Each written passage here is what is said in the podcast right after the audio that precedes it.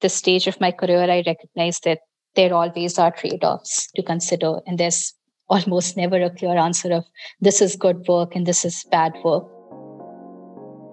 Welcome to the fourth episode of the Rise podcast. This is Julia. And this is Kanupriya. And we're your host. Today, we're interviewing Aditi Singh, an associate partner at Dalberg Advisors, a leading consultancy focused on international development and social impact.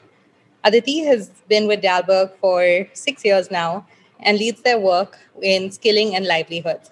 She is based out of their New Delhi office in India. Thank you so much, Aditi, for being here today. Thank you so much for having me. It's wonderful to be here. So, first, we wanted to just start off by learning more about your education. Where did you go to university and what did you study? So, I studied law at a university in India, and this was back in 2005. So, it's been a while. And what made you choose law? So I was always interested in public service and followed kind of a meandering path. So I did take science after high school, but then I realized law was what I was passionate about purely because of the public service element to it. Uh, and therefore, I ended up studying law. And I was always interested in debating and looking at issues of both political as well as public interest. So that's that's primarily the reason why I ended up studying law. Got it. And then when you were in law school, what did you think you would want to do right after? So were you thinking of going into a service driven field or were you planning on practicing corporate law? So, because I was driven by an interest in engaging in public service, I think the idea was always to work somewhere which allows me to fulfill that interest. So whether it's a not-for-profit organization or whether it's let's say a foundation that focuses on human rights slash uh, humanitarian laws the initial idea was to to work on one of those areas but i did end up doing corporate law right after law school and purely because it was just a much easier opportunity to come by and it's much harder to break into a, a purely public interest driven field yeah. And we see that all the time, you know, across fields where it is so much easier to sometimes do corporate jobs. Did you enjoy that? And do you think you could have gotten to where you were today if you hadn't worked in corporate law? I did enjoy my time there. I didn't end up spending a lot of time because I realized that it was not what I was fundamentally interested in. So I did that for a year and a half. But whilst I was there, I did enjoy my time purely because there's a lot of rigor and intellectual uh, stimulation that you can still experience in a corporate setting. And, and those are just some skill sets that are pretty transferable no matter where you go. If you're if you're trained and thinking in a rigorous fashion, I think that helps you no matter where you are. So in that respect, yes, it did help me. But I realized pretty early on that this is not what I wanted to do with my life. So when you realized that corporate law wasn't for you, how did you figure out what it was and what were your next steps? Yeah, so I didn't have a very clear idea again of, you know, even if I was interested in, let's say, working for the UN, how does one even go about looking for an opportunity there, breaking into that field. So I ended up taking another easy route, which was doing a master's and hoping that the master's would give me the sort of access to networks that you need if you have to break into a pretty informal and and bureaucratic field. So it's it's not really easy to get an opportunity with, let's say, an international organization or a multilateral foundation. So I ended up doing a master's, and because I had a legal background, I ended up doing a master's in law. But I used my master's essentially to just gain more exposure to what kind of opportunities exist out there and in the public interest just slash social impact sector. Ended up cross registering for a lot of courses that were focusing on human rights and development. And yeah and, and that's how that's how i ended up finally entering the field. And so once you graduated from law school i know you worked at dalberg right after that. Could you talk about how you got to dalberg and then also for people who don't know could you maybe briefly introduce dalberg so maybe first to just introduce Dalberg, we are a strategy consulting firm and we essentially work exactly like a mainstream consulting firm would, but we focus on issues that pertain to impact. And we work for a certain set of clients that are interested in creating a meaningful impact on a whole range of issues, whether it's livelihoods or education or access to water and sanitation, etc., etc. In terms of how I ended up coming to Dalberg, it wasn't immediately after law school. So after law school, I again realized that the fact that I had a purely legal background was somewhat of a hindrance in landing an opportunity in the development sector because typically they're looking for people who either have uh, technical expertise and in some of the areas that I just spoke about, livelihoods or education, and they they've just been working in those sectors for a while. Or they're looking for, let's say, somebody who's who studied economics or just some kind of expertise or domain experience that I just lacked at the point. So I actually struggled to, to find a job. So I ended up taking on a research fellowship and I focused on uh, understanding the financial needs of uh, marginalized communities in developed countries. So I, fo- I worked in that for a while. And then somebody told me about Dalberg and said that because they sit at that juncture where not only are they a social impact organization, but they are also more accepting of people with a diverse set of backgrounds because they are a consulting firm and they are looking for some general consulting uh, toolkits. So as long as you're good at problem solving, as long as you can speak well, as long as you can know how to engage with different stakeholders in different settings, they uh, you still might have a shot there. And that's how I ended up applying to Dalberg and and fortunately did uh, get in. Great. That was very interesting. And it's also interesting the fact that you said that with your background, you couldn't really do an immediate move into the impact world, but you took on this, this fellowship first and then you learned to Dalberg. But with your law degree, what were the main skills that you are actually using now at Dalberg and in which sense you found useful your background, which was a little bit diverse and more unique in a consulting firm? And how are you putting into practice? That's a great question. I think that being a lawyer does give you access to certain skill sets that are helpful no matter where you are. The foundation for a legal degree is your ability to structure, your ability to think logically and present your argument logically. And I think that translates very, very well into a consulting setup as well, because at the end of the day, you're trying to organize a problem statement in a way that's understandable to other people. You're trying to give them a certain set of solutions that are logically defensible. So I think that really helped. And then there are, you know, general skills that that are helpful anywhere. The ability to speak, the ability to work in a team, because even as a lawyer, you are supposed to work in large sets of teams. And I know that the usual impression is that if you're a lawyer, you're used to working in very adversarial environments, but there's also a deep sense of collaboration that is needed. So the fact that I already worked in larger teams and knew how to get work done as a unit as opposed to individually. That really helped as well. Even as a lawyer, you're engaging with clients on a day to day basis and you're trying to understand how do you get different parties to agree to create some degree of consensus, etc. So, so I think all of that helped a lot. The thing that was not present just as a lawyer was just the ability to deal with numbers or cultivate a strong set of quantitative skills. And that's what I lacked the most. And that's where Dalberg has been really useful. Yeah. So maybe let's just help some other lawyers out there. If someone with your background is really interested about impact, uh, what do you think are the options that they have to actually do something that it's impactful, what would have been other options besides Dalberg for a lawyer to get into something like social impact enterprise or responsible business? If you're somebody who is fundamentally comfortable or passionate about law and is okay to continue as a lawyer just in a different environment, so let's say not in a law firm, but working with a social enterprise that focusing on the right set of issues, but you still act as their in-house lawyer, I think then opportunities are plenty. So, for example, you could work with the World Bank, you could work with their legal division. They have a program where they hire people right out of law school. You could work with a lot of startups that are looking for an in house lawyer to support them with both ethical as well as purely legal concerns. So, those opportunities always exist. But for people who are looking to move out of law and focus on development as the core of their day to day work, that's when it gets a little bit tricky. Also, consulting firms, of course, are a great way to break into the sector because, like I said, they're just more accepting of people who do not have a certain sort of uh, domain expertise. I think beyond that, some of what you've done might translate into another setting. So, for example, at my law firm, I was practicing financial regulation. And through financial regulation, I ended up making a foray into financial inclusion and started to look at how do you promote financial inclusion for marginalized and vulnerable communities. And from there, I moved on to, okay, what are the other developmental needs of such communities? How does access to financial services translate into meaningful livelihoods? So, so there's parallels and connections that you can draw based on what you've practiced. As a human rights lawyer, again, it becomes easier for you to break into the social impact sector as well, because development and human rights are kind of like two sides of the same coin. Uh, so you can craft a narrative based on what you've done earlier and draw some linkages and use that to to break into the sector essentially. But yes, it's it's tricky. And I think the theme of connecting the dots and what you're now working on versus what experience you've gained and what you've been interested in is something we found from a lot of people. And of course, each path is different. But one of the things we started off in your introduction talking about is how you lead the employment and livelihoods work at Dalberg. How did that come about? And where can you see reflections of that earlier in your career?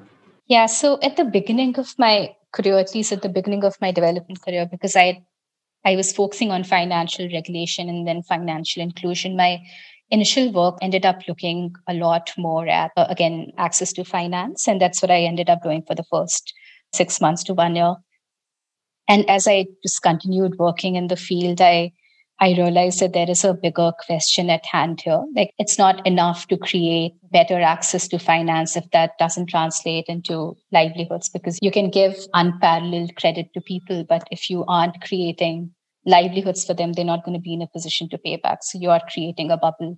And no matter what service, no matter if it's health or education, as long as none of that is translating into people then being able to find a livelihood for themselves and chart, let's say, an intergenerational path out of poverty, the impact that you create is going to be minimal.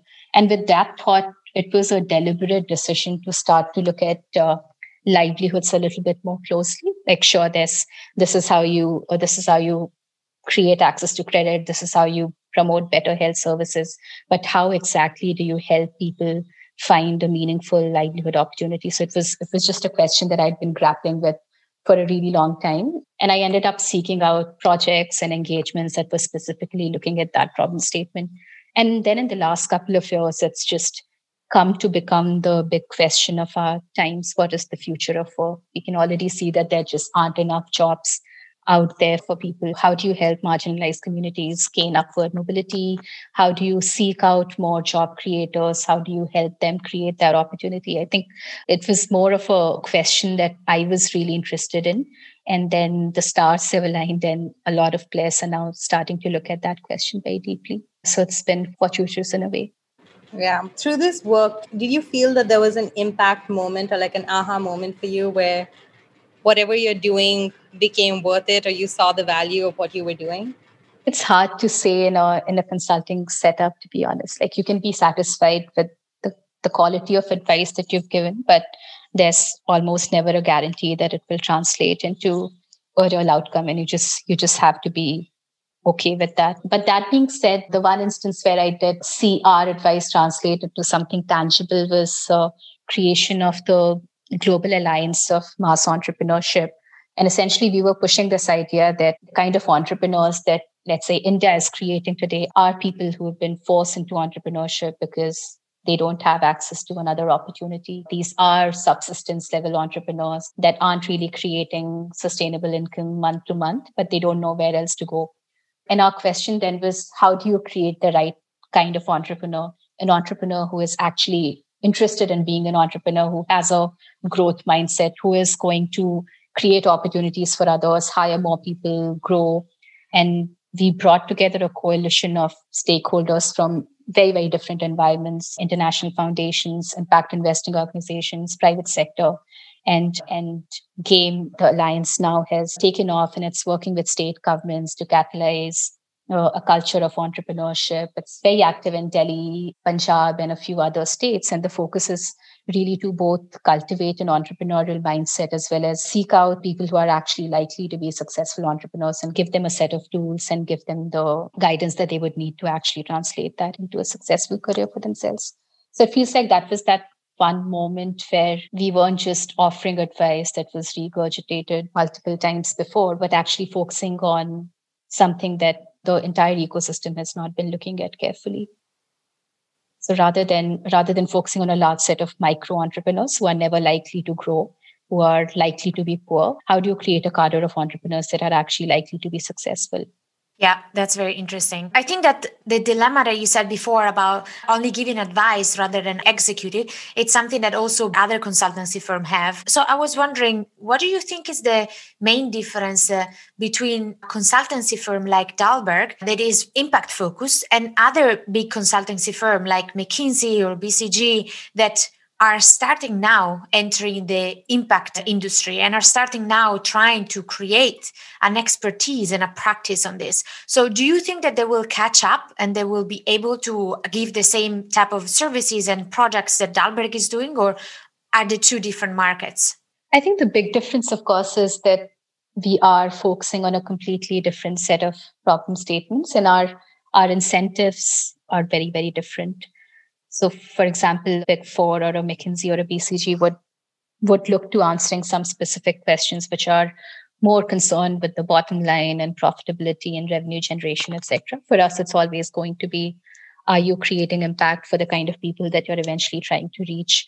And I recognize fully that these firms now have a social impact division, but there's also just fundamentally something different about the DNA of an organization. Like, is it for us, our DNA is how do you create impact on a day to day basis?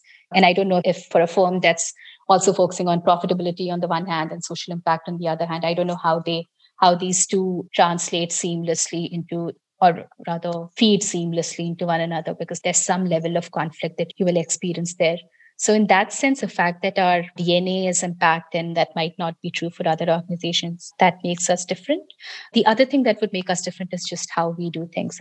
A lot of our work is on the ground. We are engaging with the end stakeholder, the end beneficiary, a lot more closely than what another firm would do. We also bring a very, very diverse set of experiences within our teams. These are not only serial consultants who've just been doing market research for a really long time, but it's also just people who've worked in human rights, people who've worked with an NGO on the ground for a few years. And the kind of diversity of thought that that brings to the table is unparalleled as well. So, in those few respects, I would still think we are different. That's a very interesting point of view. And I think that you said it right. That's probably there's still a bit of conflict in the assignments that those big consulting firms are taking on. But I do think that probably, and I know if you agree with this, that we are actually going to a movement in which impact is getting more and more importance. Also for the big corporation also for what are what were before only return oriented organization. What do you think a consultancy like dalberg can actually do for big companies that want to focus more about impact? Is there any type of this corporation that actually came to dalberg for a project about starting to measuring their impact and how would you help them? First of all i have not been a part of a lot of engagements where a big corporate is starting to look at its impact. And the experience that I do have, and I'm sure it's not representative, is mostly firms with, let's say, a CSR function and starting to measure the impact of their CSR activities. That's still something that I've seen. But I think the part of the movement that's missing right now is on a on a day-to-day basis in your core business, in your core function, or what is apart from the bottom line, what is the impact that you're creating? I don't think there are a lot of companies out there that are thinking about that question carefully. Of course, because, and specifically in India, because of regulatory requirements, a lot of these corporations are investing in impact through CSR. But I'm not sure if those values are translating into their day to day work. I have not seen a very strong degree of appetite because it almost again it's the same as like a big consulting firm. There is a division which is focusing on revenue and, and profit and there's one that's looking at okay how can we find a charity that we that we donate 2% of our profits to?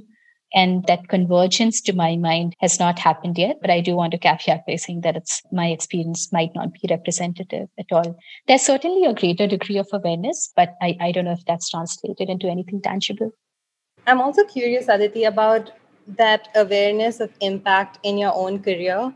How has that interpretation of what impact means to you personally evolved over time?